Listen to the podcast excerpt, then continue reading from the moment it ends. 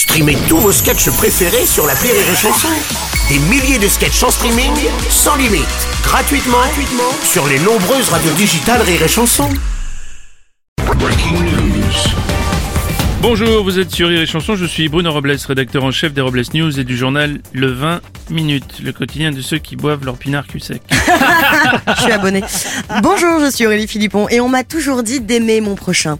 Et je peux vous dire que j'ai déjà commencé à aimer très fort mon prochain salaire. Les Robles News.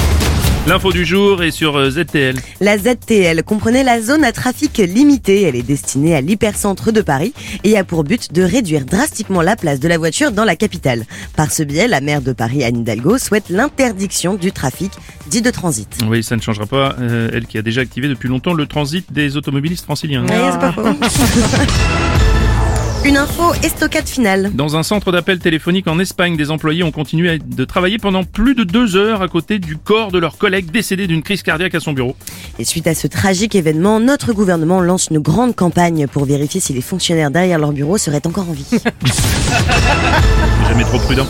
Une info foin. Bonne nouvelle pour la chaîne de restaurants Courte Paille qui connaît de graves difficultés économiques depuis la crise du Covid.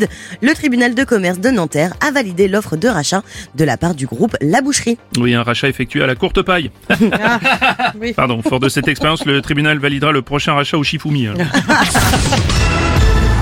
C'est une info en spray. Bientôt un remède miracle contre les problèmes d'érection grâce à un spray nasal. Une petite révolution car le produit administré par le nez agit beaucoup plus rapidement que les médicaments oraux. Avec ce spray nasal, ce ne sera plus le nez qui va couler. On va terminer avec une info en bronze. Un aigle en bronze de 360 kilos qui en est la proue d'un navire allemand coulé euh, auprès des côtes uruguayennes ne sera finalement pas transformé en colombe de la paix. Le gouvernement uruguayen, l'artiste et les associations victimes du nazisme ne sont plus d'accord. Ouais, dommage, couler un bronze de 360 kilos aurait pu être dans le Guinness des records.